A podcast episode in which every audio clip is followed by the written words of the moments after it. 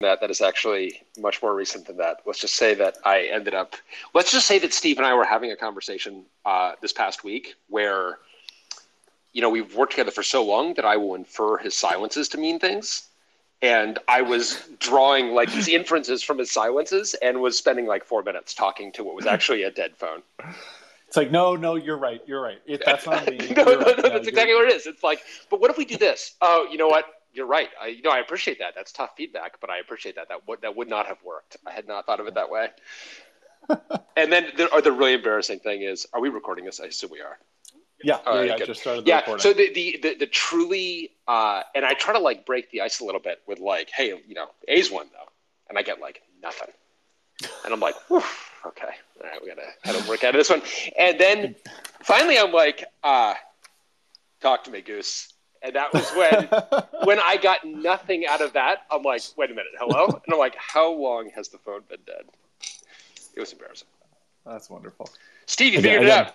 Yeah, I got figured it out. I had to go allow Twitter Spaces to listen to my device at all hours of all days. There you go. Yeah, just have to Seems- allow Twitter Spaces to listen to your microphone, so it I can mean, tailor obviously- ads for you. Obviously, It's a Yeah, fair bargain. it's, I already have enough hot mic ads hitting my phone. What's another one? it's trying to serve you. The um the have you listened to the reply all on is the Facebook microphone on?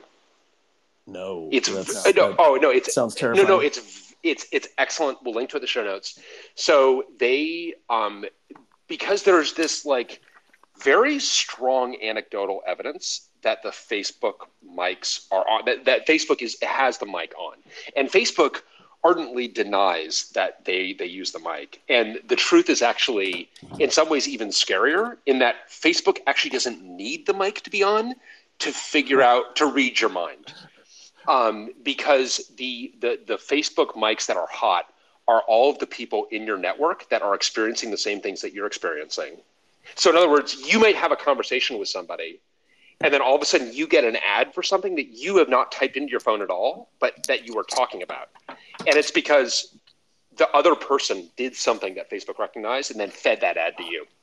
Anyway, Yeah, Yeah. I'm pretty sure on top of the analytics they can pull, they're also just direct listening to you. So well, I mean, okay. why not? Why not do both? when you can do both. Yep.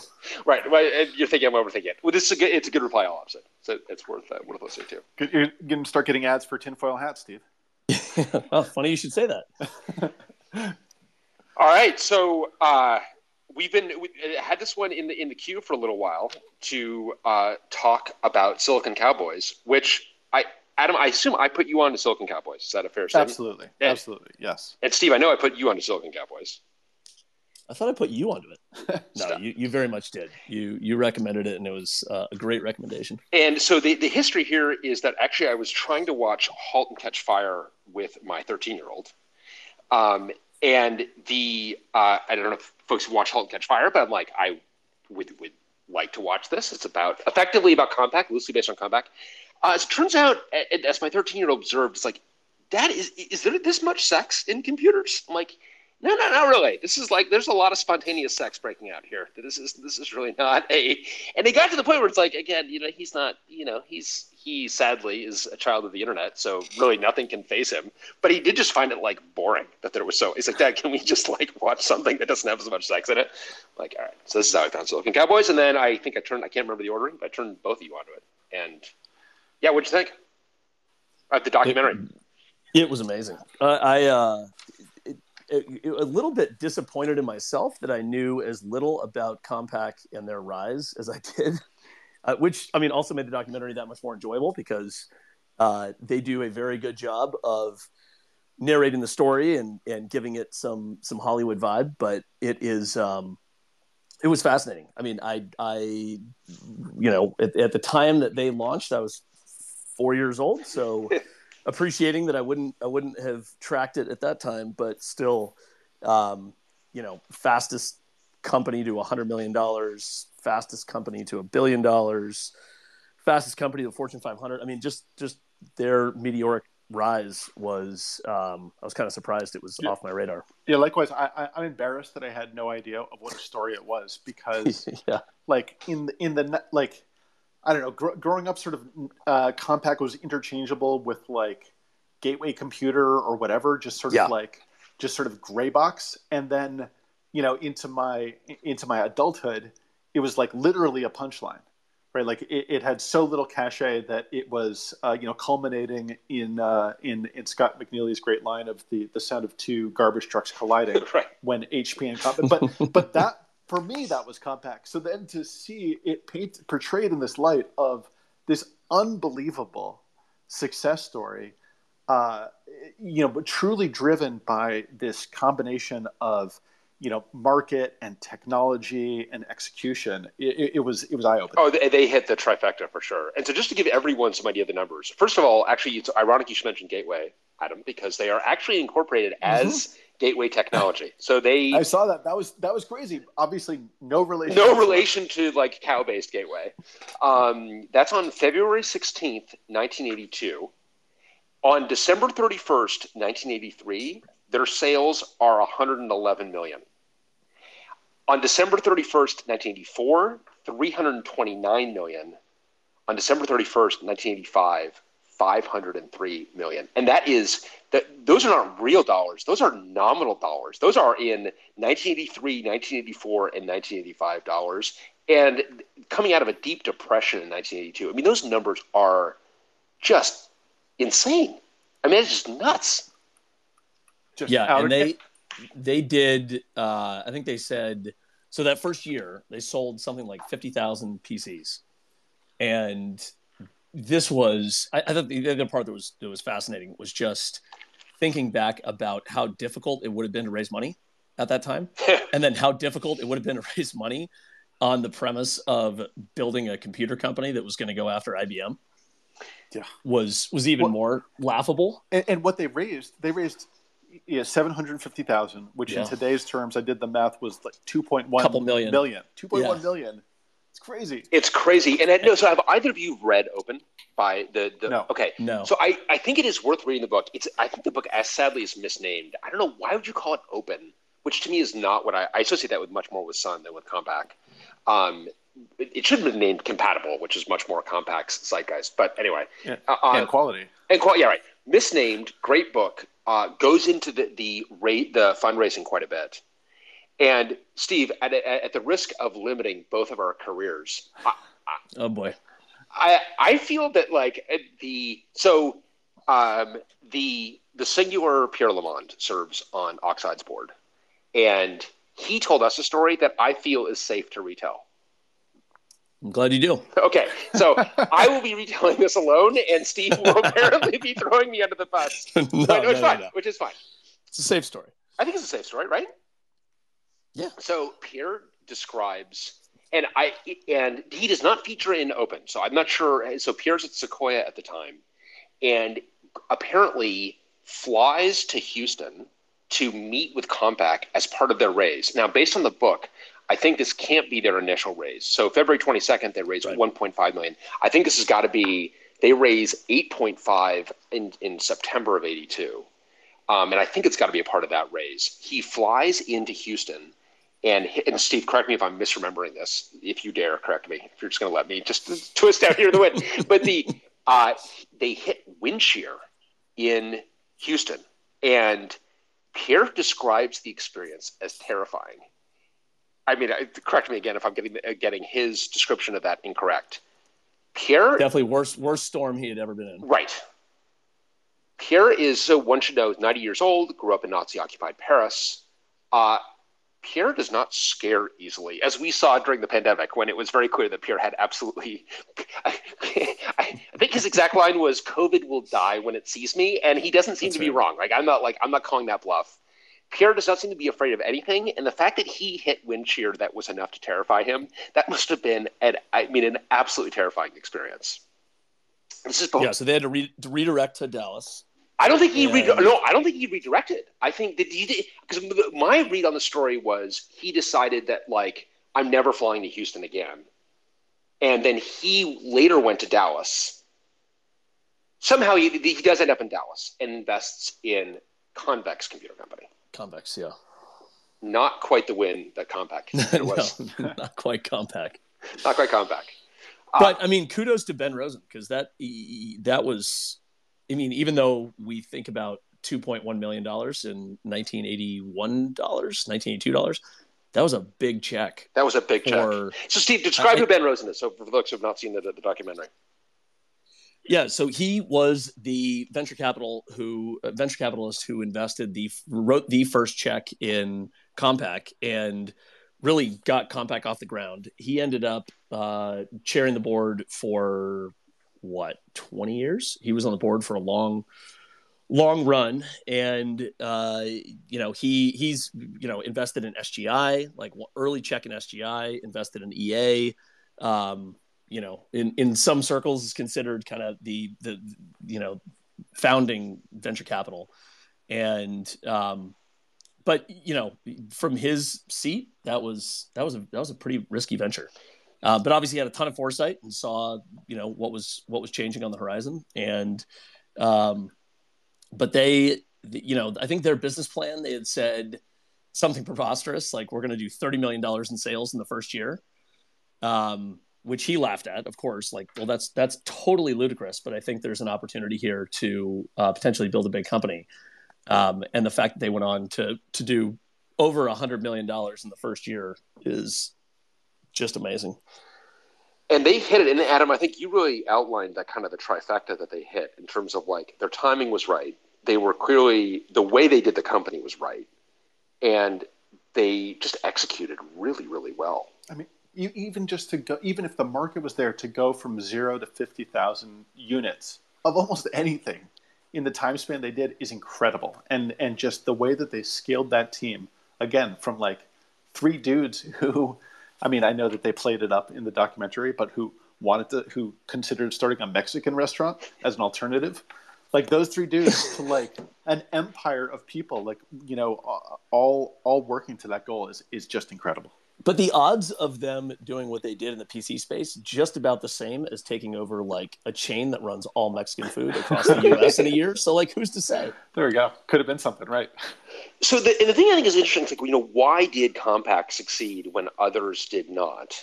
Um, and I clearly like we're reading their version of events. So, uh, but it, it, I think it comports with you know at least my my childhood inference of events in terms of like they really focused on the compatibility and yeah. on making sure because the, all of these PCs were all slightly different and for reasons that we can all easily understand because the PC wasn't very well specified. It was kind of a it was a lark by IBM. They were going to sell 10,000 units and all of a sudden that explodes and you've got very thin system software and all of this software making implicit dependencies on effectively the machine architecture and they were hellbent on making it compatible.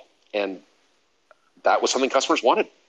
Bryan, this may be a bridge too far, but to me, it struck me as as some of the like first system software, as I think of it, like as that compatibility layer, whereas everything else was sort of the wild west, and this was now a retrofitting foundation. You know, cr- creating this foundation where previously, like everyone had just been divergent. Well, no, I don't think you're going too far at all. In fact, I came to view this as like original sin in in that on the one hand it was amazing that they were delivering a this this compatibility. On the other hand, they were doing it by delivering this very low level hidden system software in terms of like the BIOS and so on. And then also having to work with the one thing, did they talk about the documentary? The fact that they were floating patches back to Microsoft, or is that from the book? That's from the book, I think. Yeah, I don't remember that. Yeah, it's it's kind of amazing. So basically, they were more compatible with Windows than Windows was. And well, they were more compatible with IBM than IBM was. They were more compatible with IBM than IBM was. Yeah. Um, so Tom, I've got, I know Tom Lyon is here, and Tom has been joining us every week, which has been great. Tom, I don't know if you're in a position where you can unmute yourself. I would love to get your take on the rise of Compaq as someone who was at Sun at the time, in kind of a different space, but kind of seeing this from the outside looking in. Yeah, I have to admit, I what I didn't pay a lot of attention to it at the time. We were pretty busy at Sun, but uh, certainly we were aware something was happening there. But uh, but you know the the thing that really put him on the map was having the portable when nobody else did, and and being 100% compatible. So, so it was strongly differentiated and still really useful. So Yeah, and so my Yeah. my kind of burning question is which of those is the more important feature? Steve, I don't know if that's what you're going to say. Yeah, yeah. Uh, I have a, Yeah. I have a guess. I think they go hand in hand because one without the other wouldn't get you very far. Yeah, I I don't know. They went to the. I don't know. I mean the. Um, I mean those portables were so.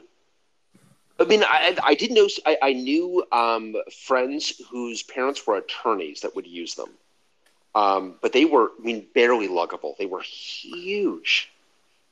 Well, I think you so- can't have you you can't. Sorry, Adam, but No, no, you- please, Steve. You, you can't have like the portability is not is valueless without the compatibility.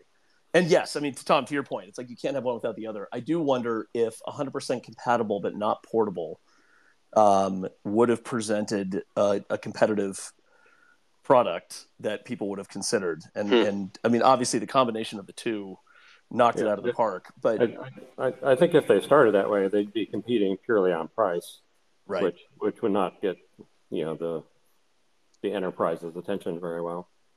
Yeah, Yeah. because I, I have the same bias as you in terms of the compatibility being more important, but it's so hard to remember back to a time when uh, there was no network, right? So, like being able to pick up your computer and take it to a place was your network, uh, and and was your kind of interoperability story in it to a degree. So, uh, it's it, it's so hard to separate that. Yeah. I did appreciate they were talking about, you know, it was so no one no one considered the idea that you're going to carry around effectively what is a sewing machine, and so people are walking down the aisles in planes just cracking people on the back of the head by accident while they're lugging around their computer.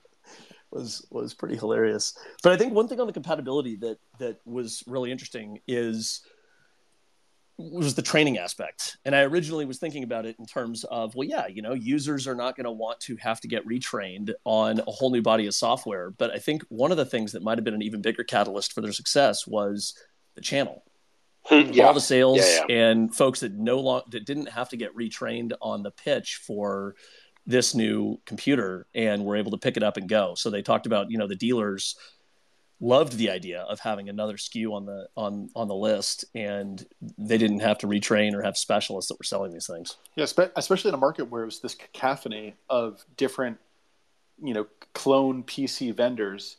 So it, it made it an easy choice probably for these VARs looking to both differentiate and maintain that compatibility. Well, the, the amazing thing to me is that it took a long time for people to figure out that compatibility was really important. There, you look at DEC Rainbow and the Sun 386i; they were three, four years after that, and they still weren't compatible. Yeah, that's interesting, and, and it's Tom. It goes to your point too that you that you need both the compatibility and the portability. And Steve, I, I, in terms of like the channel, it- that because that portability was kind of what was interesting to the channel. It's like this is something different. It's differentiated, and I'm I'm only going to really feature kind of three project, three companies really prominently, and Compaq kind of fighting to get into that third spot.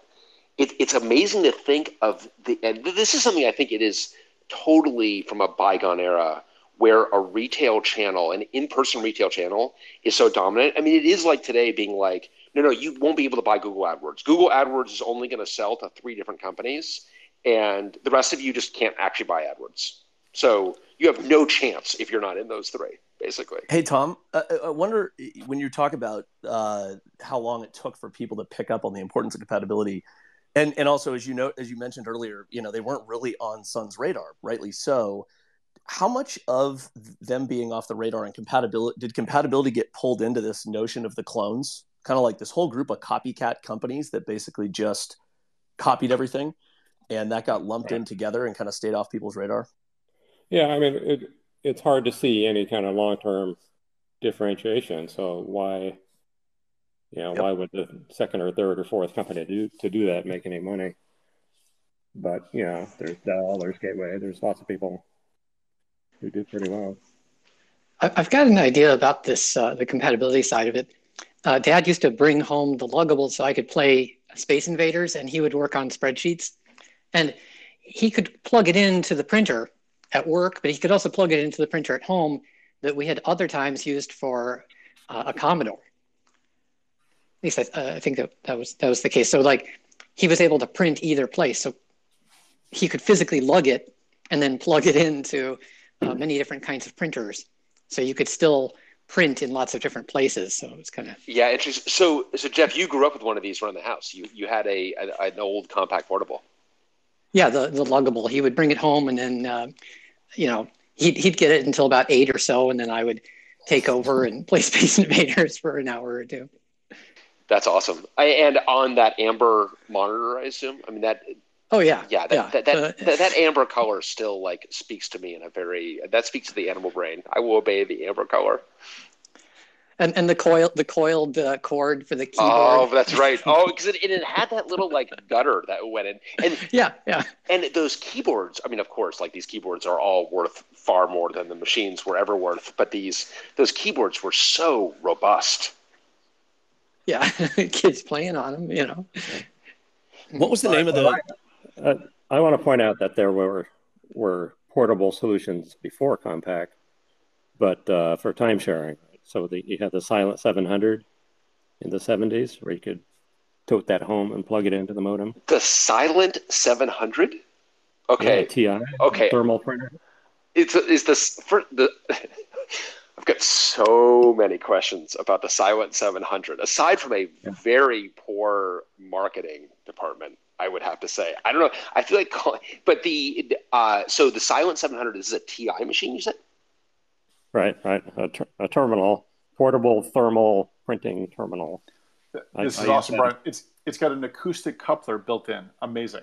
It's got an acoustic coupler and it's got a built-in printer. Did I hear that correctly? Yeah, it, it has no CRT. It's just a printing terminal. Oh wow! It's, it's like a half step away from a telegraph. Yeah. Yeah, yeah. It looks your, like a typewriter. It's your teletype. You know, fifteen years later. So it wasn't really silent then if it was printing basically the entire time.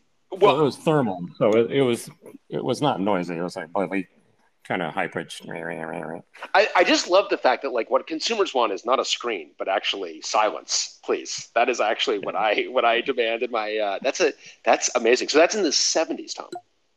Yeah, I, I I used to take one home from Amdahl and uh, dial in. That was work from home on yeah. the and that's at like 300 baud, I assume. Well, I think it was 12. Oh, there you go. Uh, speedy.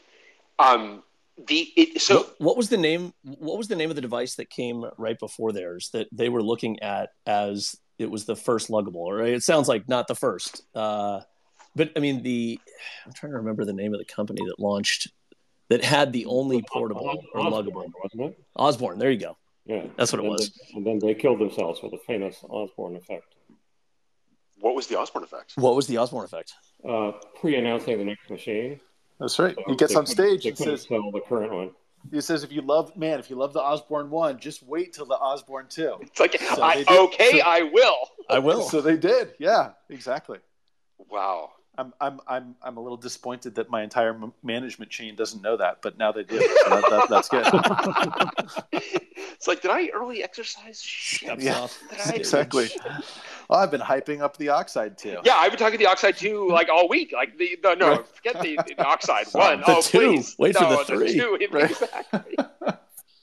Uh, the the, the again like state of the art for its time, but the screen to rest of machine ratio on that thing was astounding. I think it was like a two by two inch screen. Just how anyone could see anything on it was was amazing.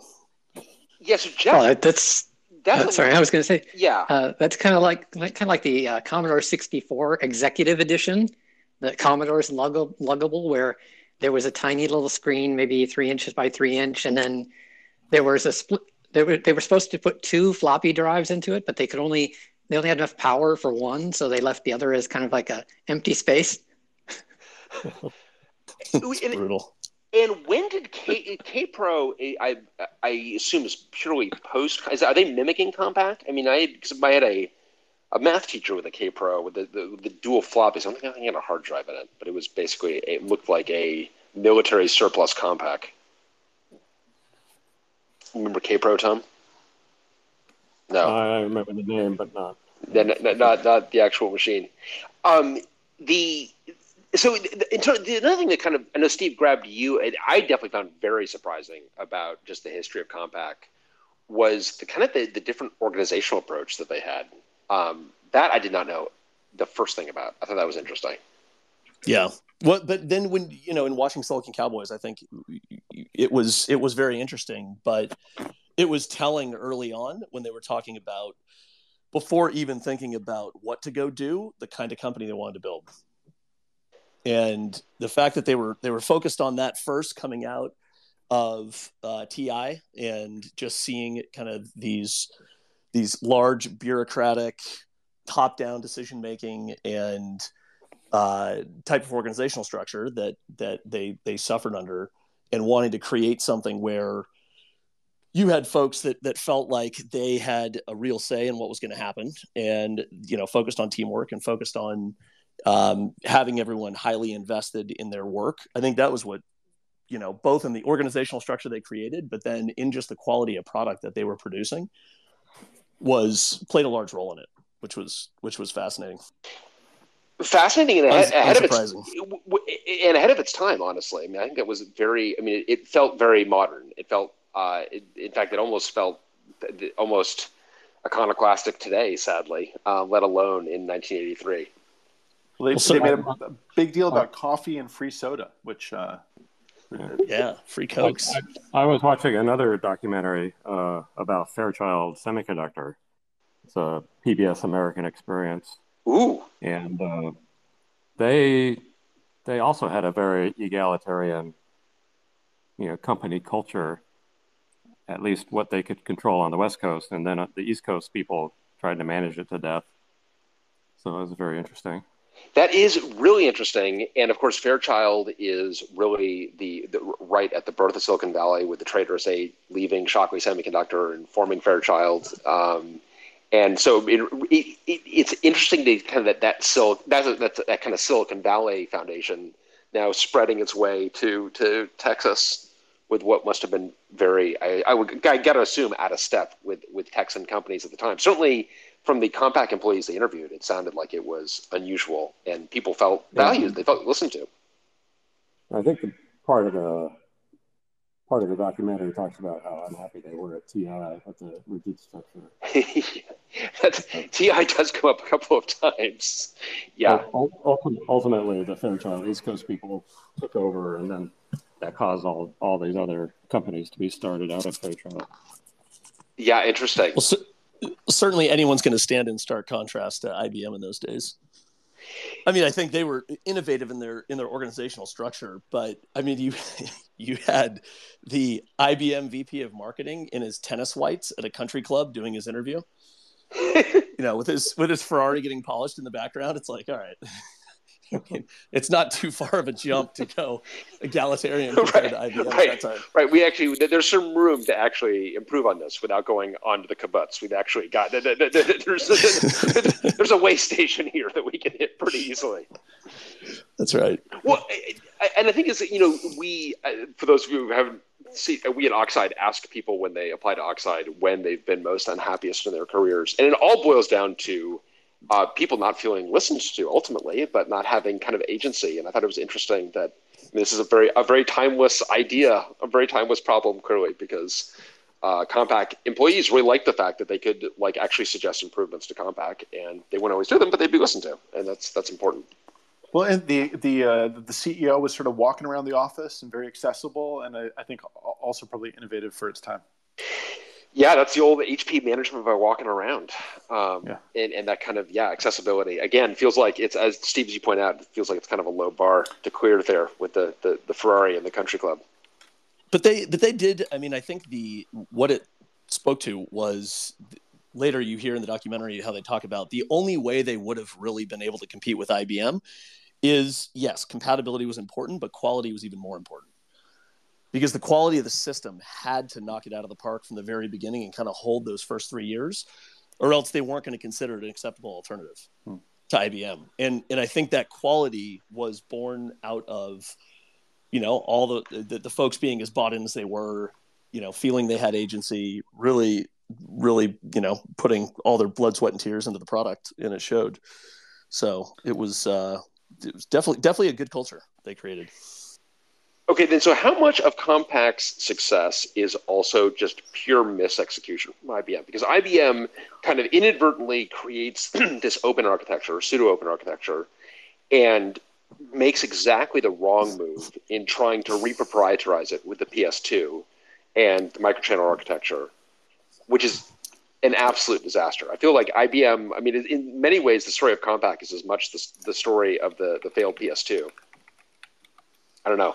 Adam, what do you think? Yeah, yeah, that that, that was what I definitely wanted to ask you about, Brian, because it seemed like uh, they really shot themselves, like took very careful aim, and then shot themselves in their foot. Oh uh, yes. On, this, on on the microchannel architecture, which eh, which uh, both kind of was intended to lock people in, but with very little carrot to go along with that stick. There's no carrot, all, all stick. Right, right. While while also invalidating compatibility. So it, it, was. I mean, I, guess we've seen these kind of decisions made, but it was such such a misexecution to do this analysis of the market and say, you know, we need to grab our existing customers and lock them in before they slip through our fingers, uh, and and in doing so, just hasten their departure. I think we we we've sort of seen this this play several times in the industry but it was just just remarkable. And and Compaq was in the in the right spot to pick up the pieces. Well, and yeah, I remember vividly the so-called bus wars, um, which were happening. I want to say this is like 86, 87.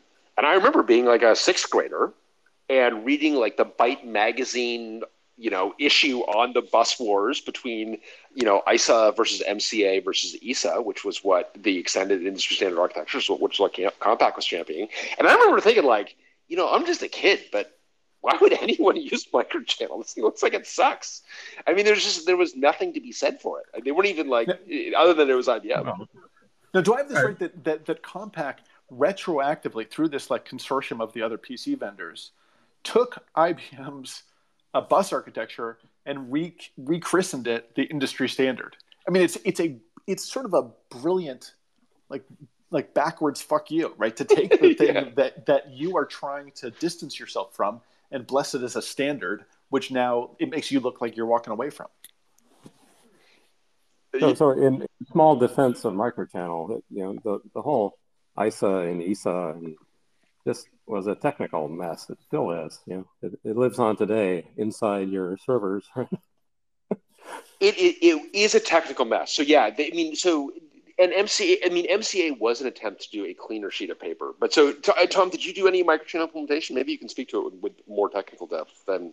Certainly, I never had to deal with it from an implementation perspective because MCA was dead by the time I actually. So MCA was dead, and uh, I don't know. I'm not sure if I have to do the story. So we were supporting uh, ISA devices in the operating system for a long time. So when when I showed up at Sun in 1996, we still supported ISA devices in Solaris x86. And I was giving a, uh, I, I was uh, asked the kind of the lead engineer on uh, what Solaris, what uh, was it seven? No, I was no, no, not me. No, that, that's me. Uh, excuse me. It would have been what? What would it, it was? Was it two six? Andy Tucker put me up to give this presentation on what's new in Solaris x86 because he couldn't make it, which it turns out was not the full story. The full story was we were ripping out a bunch of ISA and EISA drivers, and and this was to the like ISA driver group inside of Sun that I had no like, no idea. You're like Brian. I'm a sacrificial sheep. I can't possibly go. You are a sacrificial lamb. Yes, yeah, that's right. That's that's exactly what it was and it was to the it was like to the the the Solaris x86 Evangelists. I think is what that was the group inside of Sun.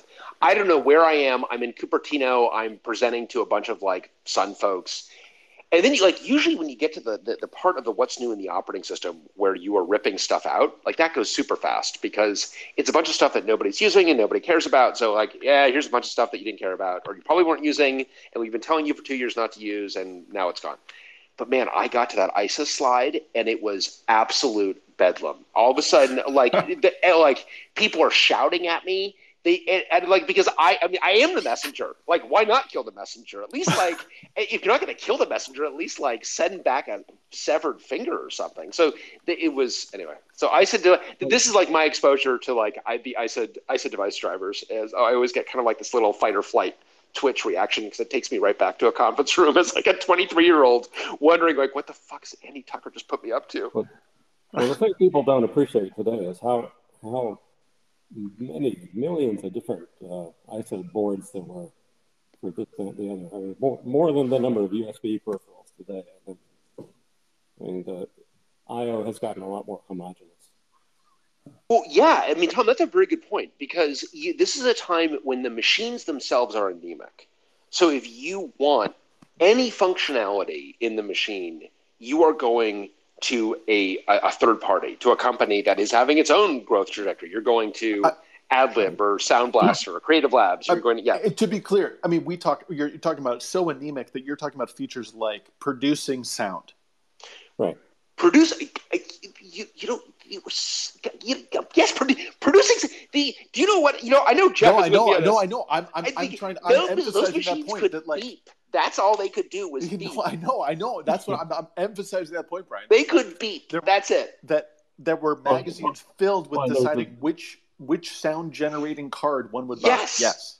Yes. And there's the Hercules card. That was wildly popular. Uh, the, the Hercules card. Now that there we go. Hercules. That is the all I wanted was a. I had an Amdek monochrome monitor that I absolutely loved. I had an IBM PCXT without a graphics card. Sorry, this is turning into a therapy session. But all I wanted was that Hercules monochrome adapter, and it was it was like 529 bucks, and I was never going to get it. So that's it. and definitely like a sound card. I mean, it's like man, if you are a, if you're an Xer of my vintage, like the first time you heard an AdLib or a Sound Blaster was like, I have seen the future. Like, I don't even want moon bases anymore. I don't want hover cars. Like, just like I'm here. I'm here. I, have already I've arrived, and no, it was a, it was amazing. But then part of the compatibility thing was that if if you told someone that their ISA card was not going to work anymore, you could be putting thousands of people out of business. It's like it's ridiculous. Right. So, Tom, you told us a great story about a token ring driver that you wrote yeah. for the for the IBM token ring. Was that token ring? Was that microchannel or was that what was the? That, that was ISA. Remember, part of that story was uh, Howard Fraser, one of the hardware guys, also did a, a weekend VME to ISA bus adapter, and so we could run run token ring in one of the big VME boards in the sun. I and actually had it running, running on SPARC. I had definitely forgotten that detail of a, or didn't fully absorb it at the time, that you had an ISA to VME adapter, and then you're running yeah. the token ring, writing the token ring card, a token ring driver on top of it. That is, that is amazing. So yeah, all right, so you guys are using VME at the time, and this is before SBus. Right. What's the sun view of what's going on in the PC space? I assume it's just like, good lord, what a what a mess that is. Yeah, it's just good lord, what a mess. Uh, right the, the, the bus was never mechanically very well thought out or thermally or any of those things. VME was a lot better. Right. But um, and then SBus had uh, some of the plug and play features that PCI has. Right. And so for, the, for those who are in terms of the of the history of IO buses, PCI is where these two kind of families uh, where you get the kind of SBus VME, the much better thought out, frankly, architectures begin to feed back into the PC. And with PCI, we actually get and start building PCI. Everyone starts building PCI based machines. What in like 2000 and early 2000s, right, Tom? I would have guessed late 90s. Or even late 90s. Yeah. I don't know. But yeah, it was a huge improvement somewhere in the middle there, there was those VESA local bus, the VLB ones that were oh, yeah. so weird. okay, where where was this? Where, where was the VLB, Jeff? Where was that? Uh, VESA, VESA local bus. That was, I, I, it seemed like it was it was like after ISA. It was kind of like at the EISA time. It was like you could get a video card that was one or the uh, one way or the other. Um, yeah, I mean the ISA bus was too slow, and yeah. people started putting stuff on the processor bus essentially, uh, where it talked to memory or the memory controller. And that was the VESA local bus that they standardized. So the cards were long and they had a normal, I think it was like an ISA connector. And then farther farther along, they had a, the v, VLB, the extra connector, which I just remember having like a brown plug on the motherboard. and, for, so, for what machine was that? It, this was for PCs, various PCs, the clones, and, and you would use it for uh, video cards. Got it. Okay, so mainly video. Yeah.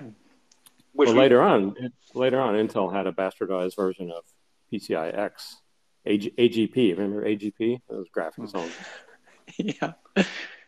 So same kind of idea. It's like here's a Kludge for graphics, but we don't want it. Don't want you to use it for anything else. Okay, so speaking of Intel, a big part of the Compaq story is what happens with the 386, where the the first 386 based machine is introduced not by IBM but by Compaq, which is uh, pretty nuts considering that that the rise of, of x86 had happened with IBM. For them to to short and it just reminds me of IBM, just like classic arrogance, where IBM clearly thought Intel would never have some uh, some clone manufacturer uh, give them the first rights to the 386. I thought that was that's an amazing part of the story. What did you guys think?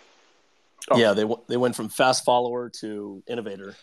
And well, I think I, I think too there someone in IBM decided that 32 bits was too much and 16 was good enough because they had that hmm. strategy with OS2 as well, where everything had to be 16 bit and 32 bit. Okay, I do not think I realized this about OS2. OS2 was trying to be everything was both 16 and 32 bit. Yeah, everything had to run on the 286. Oh, right, that's brutal. So I think someone in IBM decided 32 bits. No, that's mainframe territory. Can't go there do you think that that's actually the calculus that people thought it, they, that they, I mean, it would, if that is, it would be very prescient. If that's the, because that's exactly what ultimately happened. It just took twenty years to happen.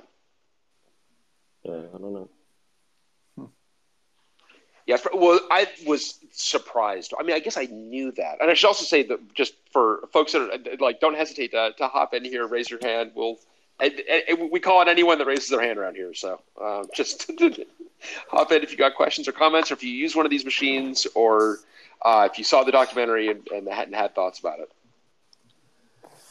But to the question of whether IBM would have, you know, whether they, they, they basically created their own demise or not in this space, I think one of the other headwinds that was going to work against them eventually is that all the software companies, it was in their best interest to have the the the clones effectively become real companies. Like they Lotus and Microsoft, I mean everyone was was interested in getting better distribution across more PC companies at the time. So I think that would have that would have chipped away at it even if IBM had not again shot themselves in the foot. In other words, it's in the software industry's best interest. I mean, certainly Microsoft aided yeah. the rise of Compaq, no question, and yep. Compaq turned Microsoft into a real believer um, clearly won like the, the, the Microsoft hearts and minds, which uh, yeah, you're right because they you're not going to have a software industry. I mean, I remember having to buy software, and you know they would say IBM PC and 100% compatible. So it's like compatibility was a major issue yeah. in software vendors. I do I do have to say the I, I loved the 80s ads 80s and 90s ads. There was some just great, great marketing. The John was... Cleese ones, I, I, was I was really surprised. I, I, had no idea that John Cleese was the spokesman for Compaq for so many years. It was awesome. How do you not know that?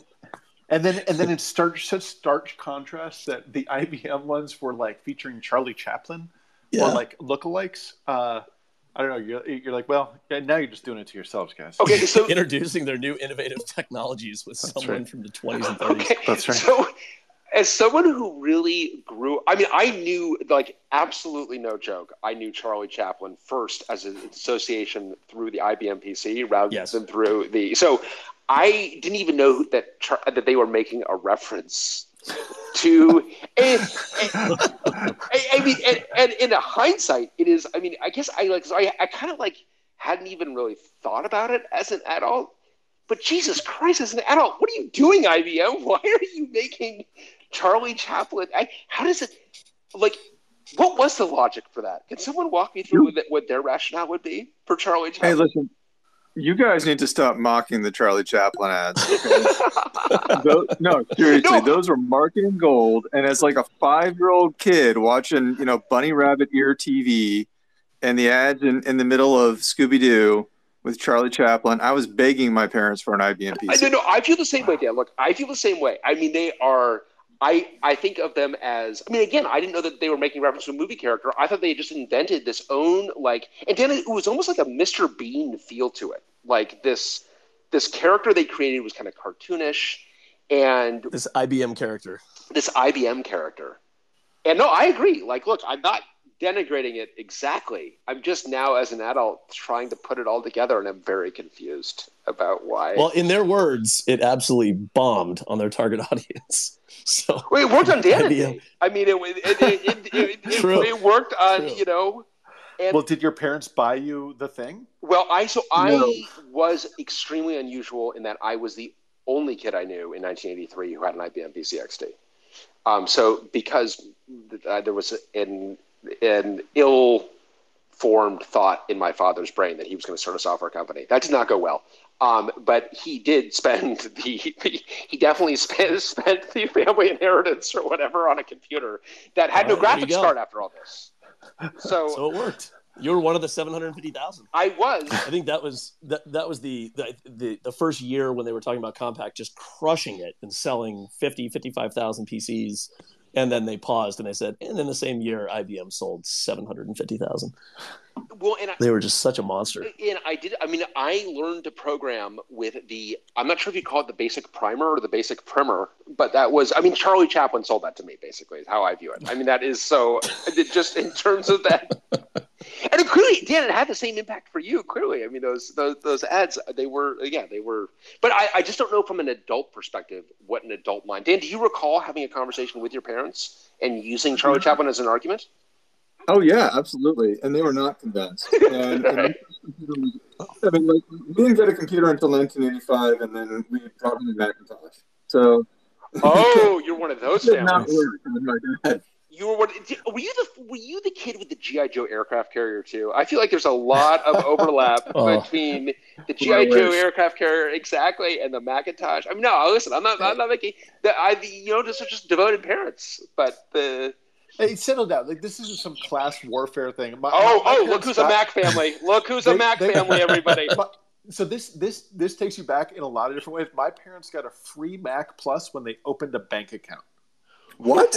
Yeah. Wow. This, Where- where this did was- they What, What, what bank is what this? bank is this? It's like Chase For Private much? Reserve or whatever. this was like Fleet Bank. I don't know. This I, I know that it's like a crazy anachronistic to think that like banks would have these giveaways, but like Okay, maybe I- that they had some minimum balance. I don't know. I- Adam, I, I know mean, I know that you are telling the I, truth. I've heard of giving away it. toasters. Do you know they've I've I've confirmed this over the years. Okay, So if- that's what I want to ask. lie- Have you gone back? In your I've- meanwhile, your I've parents are like, "Shit, he still remembers that one." Like we fed him that line to prevent us from ever having to buy an upgrade or think about a computer Oh. again, and he is like holding on to that one. Like, what? Just it's like just stand Oh. by it. He'll forget it. I'll, I'll Hey, find this the, I'll reminds find the it- ad. you know, I just want to point out one thing. Like the savings and loan sort of thing happened right around this time. So if we want to talk That's about true. That's true. Yeah. the- the the- fiduciary responsibility, Lesser known facts of the here, savings and loan scandal. yeah, when my parents opened an account at Silverado Savings and Loan, we got a free uh, Amdahl main mainframe. Like, didn't everybody at the time? You're right. I mean, this is a time when like we had uh, like ten percent interest rates. It is uh, no, it is true. It is. It's a very different era. So you got a free Mac Plus. Now, this, what year is small this? car. So, so, so our first Mac Plus we got in 1986, That is uh, and then that, early, that though. one, Wow. that that, that was- that was pretty early, especially because my folks didn't were were not computer professionals. Continue to okay. So emphatically did not they computer open the account because of the free Mac Plus? Uh, the, so the, the actually the, the first one they bought the sec the they bought they got another Mac Plus that they were using for work in 1988. So I, I was I was stretching it a little bit, but that one they got for for the uh, bank account. Okay. And I don't know if that how how much of a motivating factor that was. Yeah, I mean, I hope it was. All right, so 88. That's a that, that's a little bit because I feel like 86. I feel the Macs were still very. 86 we, we had a Commodore 64 and uh, and then upgraded to a Mac Plus. yeah, that's a big upgrade. It was a big upgrade. It was it was incredible. It was incredible. And how much time did you spend just on Mac Paint? Adam, you first, Dan, then you. Well, I mean, of, of 90%, 95%, and 99% of that So- machine being up. Yeah, yeah. So, so 100% of my time, obviously, and then, uh, and then, but the one I, I will always remember is the, you know, the Image Writer Two was the printer that came with it that Right. had the um, perforated edges, and like Banner Maker Two or something like that, where you could print Happy Birthday or probably other messages, but it never came up, and like have all the different pieces of paper hooked together and just not separate the perforation. I think that was something that we're really missing from our, Oh, our modern printers. you are bringing me back to Print Shop in Yeah, the, yeah, yeah, remember Print Shop, remember Print right. Shop, the program Print Shop? Yes. And you yes. would, you know, you'd be printing out something that would be like, you know, you got the dot matrix, and you, you're, Exactly. you're printing out some galactic banner that's only going to take you three and a half days to print. That's right. Hey, hey guys, the Berkeley Banner program, it's still in Linux. Oh yeah. Oh yeah. You just have to find, you just have to find the right printer. Well, Tom, Print Shop was a PC, and apparently I think Mac too, maybe Adam. I'm not sure if it was on the Mac Yeah, or not. Yeah. Yeah. that allowed you to. Certainly, it was my first experience with like fonts. Was Print Shop? You're like, there's a Western font. it was. it, it was. Uh, it was exhilarating at the time. Well, it wasn't just banners. You could do like uh, greeting cards, and Right. all sorts of other stuff. Right. You bring me back to playing like Rocky's Boots. So in, in- intersecting though, so from from the from the documentary from Silicon Cowboys, I, I don't know if this stuck out for you folks, and this is intersecting with like the Apple talk, but uh, you know they ended with saying, "Hey, you know, if Compaq made an iPhone, it, it, it would have worked better." Did, you guys did you guys catch catch this one? Yes, and they. I have to say, this is all over the book too. Ugh. and it is it's like i i i don't i think it cheapens the whole thing it's like I, like every no one should feel an obligation to claim their role in history by connecting themselves to the iphone or by claiming that if they hadn't existed the iphone wouldn't happen it's like the iphone is not the pinnacle of human history and we To, to also Well, to see, the say that Compaq, you would have done it better. iPhone would have been rotary compatible. tom well Well, played they, Compaq made a CDA, so it's like yeah, I just do not feel that. the I, I mean, the, the in the book, like I said, tries to make this connection a lot, and I'm, I'm not sure if that's what you were referring to in terms of like this desperation to be part of the uh, the, the deep history of the iPhone. Yeah, there was just this this one you know one of the one of the talking head interviews towards the end was was just talking about how you know sort of the fundamentals of the technology and then how the execution would have been better. And just like okay, enough. Just t- just take your wins. But Absolutely. you, can't claim. cl- cl- I mean, and, and there are many of them, right? Uh, I mean, and uh, ultimately, sort of ending in tears. But but just like for for the time that they were dominant, just that's the story. But then, I mean, I, I think that I, I saw enough uh, both success and radiated hubris from my, my time at, at Sun, where you say, you know, there was a time when Sun was talking, was in serious talks to acquire Apple. And I think, Brian, you had the great line that we would have ended up with uh, like the Mac OS 9 kernel running CDE Right. as our desktop. Yes, Uh, Yeah. And that's a much more likely outcome than like the Solaris kernel, uh, you know, underpinning Mac OS. yeah, I feel it was a fair bet that we would take the worst of all companies on any acquisition. yeah, I mean, I feel like you're not going to go broke on, on that bet that any acquisition will, will be bungled, and we will take the absolute worst of both. Yes. Well, so and it is. Speaking speaking of acquisitions, Yes. though, it- you know, the, the later history of Compaq. I thank you, Tom. Yeah. I was Yeah. ju- that's I was going to get there Yeah. too because I think we got to talk. Unfortunately, you know, the movie ends when Canion is fired, um, which is pretty crazy by Rosen, right? The uh, which is pretty Yeah. amazing. Um, and uh, Steve, did that send a chill up your spine at all? Just out of curiosity, as the CEO of a computer company. That- What are you talking about? that that the co- yeah no none, none of that. no, right, that. exactly. Didn't, But I didn't know. But yeah, they, they, they, I think Tom, you're. They, I don't know which acquisition you were uh, thinking about, but I was. I did not know they acquired Tandem. Didn't know they acquired DEC. I mean, I knew they acquired DEC, but didn't really follow kind of where that went. Yeah, so I guess the DEC was more personal to me because Sun kind of killed DEC, and then we can't Compaq bottom. and that was not a good acquisition. That was not a smart acquisition. to be fair here. I mean, you know, DEC killed DEC. DEC killed DEC. Well, they got open VMS out of it, right? So, and De- DEC definitely killed DEC. It, with- DEC had way, way, way too many people at DEC to support that kind of revenue, and just did not. I, it, it's a mystery to me why Compaq ultimately. Uh, I mean, Tandem makes uh, maybe a little bit more sense, but I also don't think Eckhard Pfeiffer. I don't think is impressive, and they didn't really make him out to be a villain in the movie. But like, why not? Like, can't we actually? I, I don't know. I, I I felt that like the later history of Compaq is this kind of sugar high of sales continuing to spike but then ultimately it's the ruin of the company and the, the, the, company ultimately ceases to become an innovator and i feel it's like it's i mean I, I don't know tom what your take is but my view on Compaq is like the last real innovations are around the the blade systems which Compaq more or less pioneered um, in the hmm. uh, i mean they were making good machines in the mid 90s but i think that was still honestly a holdover from when Canion was there and then by the time you know, he's totally out. I feel the quality kind of plummets. Um, and yeah, I think management was out of touch with reality. Yes. Um, the, the engineers continued to crank out good x86 stuff and, and really saved HP's ass after HP bought them. And Steve, you were at Dell. Do you recall kind of That's competing right. with Compaq HP during, or was it, yep. oh, had, had they merged at that point? Yeah, they so I mean it was basically the, the the server line at HP was still at its core Compaq systems and very high quality. Um, that's kind of where the quality came from. Uh, I did appreciate a few call outs at the end there on some of back to back to marketing. Uh, Dell, I thought, had some pretty creative ads, uh, which I know Sun then had even further creative ads, taking Dell's knees out later. But uh, they had a frame up of on the left, uh, you know, a Dell system that was appealing, and then on the right, it was a Compaq system that was appalling. And comparing the prices of the two, and then they had because Compaq now at this point was these systems were very very expensive. Yes. Uh, and this was part of the controversy of of of Rod getting run out was not wanting to go down market, but uh, then they had top of the mark was the Dell system on the left, and then top of the markup Ooh, Compaq on the right. So what I remember, uh, Steve, from that era, Dell had I thought very good ads in that era. Uh, what I remember and was Sun had uh, yes. No, no, no, no, no, no. I, well. I, was not. Gonna be, I, oh. I was not going to be Sun centric. You know, you don't. You don't have to be so oh. twitchy.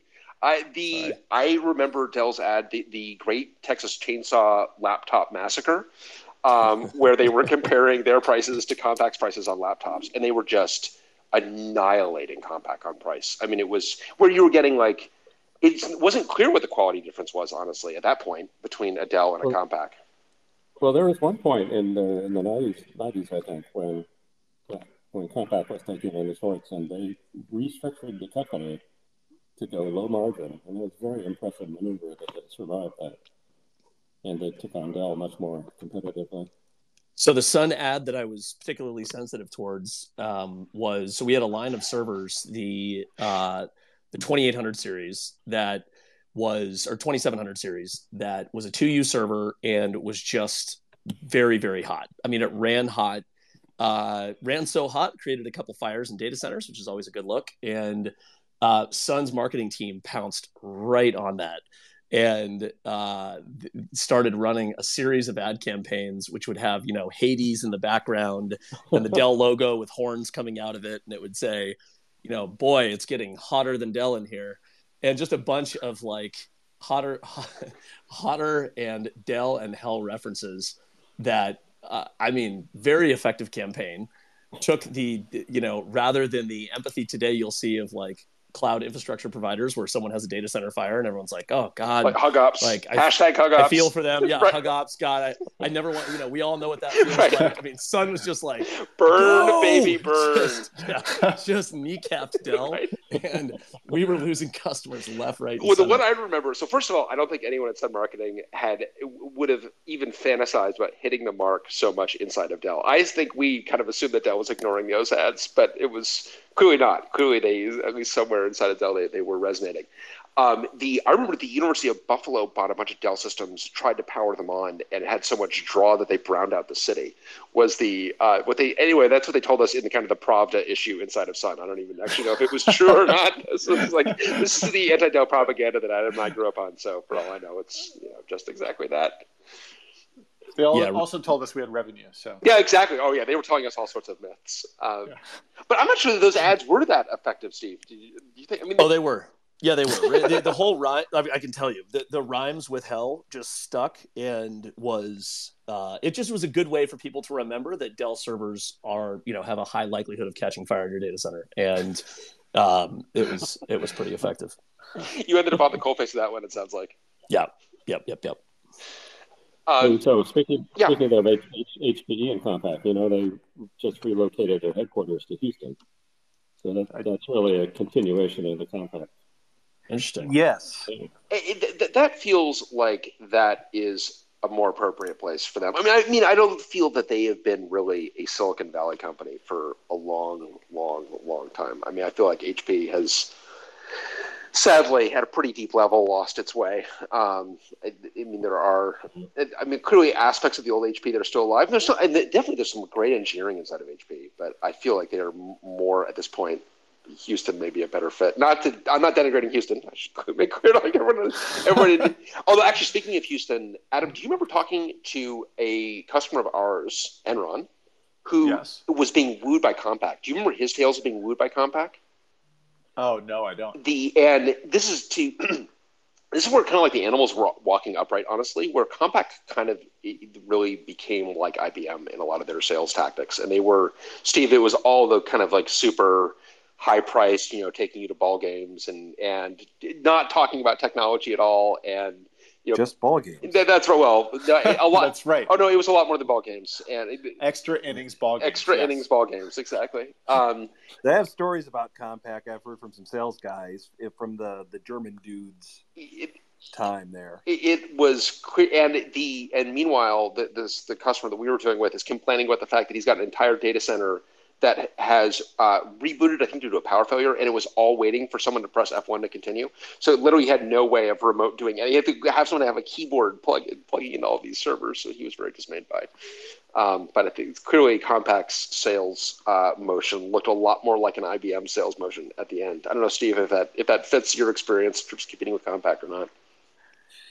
Yeah, I didn't really see they they were selling mostly through the channel, so it, w- it was not often that we would run into them directly. But uh, but yeah, wouldn't surprise me at all. But so I think in the, the New York Times review of the just Tom to your earlier point, the New York Times review of this documentary is like, hey, you know, there's another interesting documentary to be done on what happened after Canion. But I, I don't know. I think it may be less interesting. I think that this part of the history is actually more interesting. I thought it was an amazing part of the history anyway.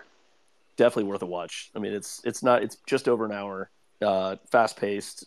It, I mean, at least speaking for myself, knew very little of Compaq's rise and um, just how how important they were in the history of personal computers. So strongly recommended. Yeah, absolutely. strongly recommended. And I'm gonna, I, I think I'm gonna give you to another recommendation. I think we're gonna end here with another recommendation on um, something ventured, if memory serves, talks about the history of tandem quite a bit, and the history of tandem is really interesting and looks.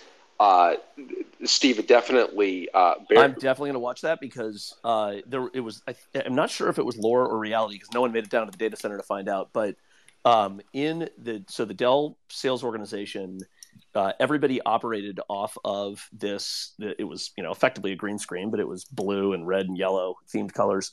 Um, and this was the sales this was the dell order management system doms and they could not rip this out of the hands of the entire field team and, and the inside team.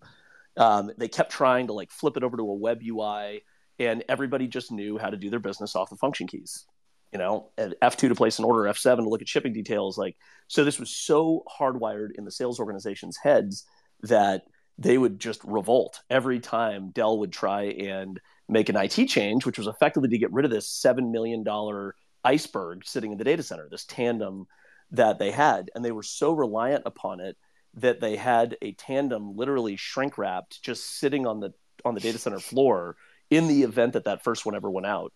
Um, and uh, so tandem has always been in Dell lore, at least from from the sales organization's perspective, because of its stranglehold on the uh, the Dell field team. But it'd be great to great to see the history. The history is really, really interesting. Jimmy Treybig is a super interesting character. I don't know if you, Tom, did you have any any interaction with Jimmy Treybig at all. I mean, very iconoclastic uh, engineer. No.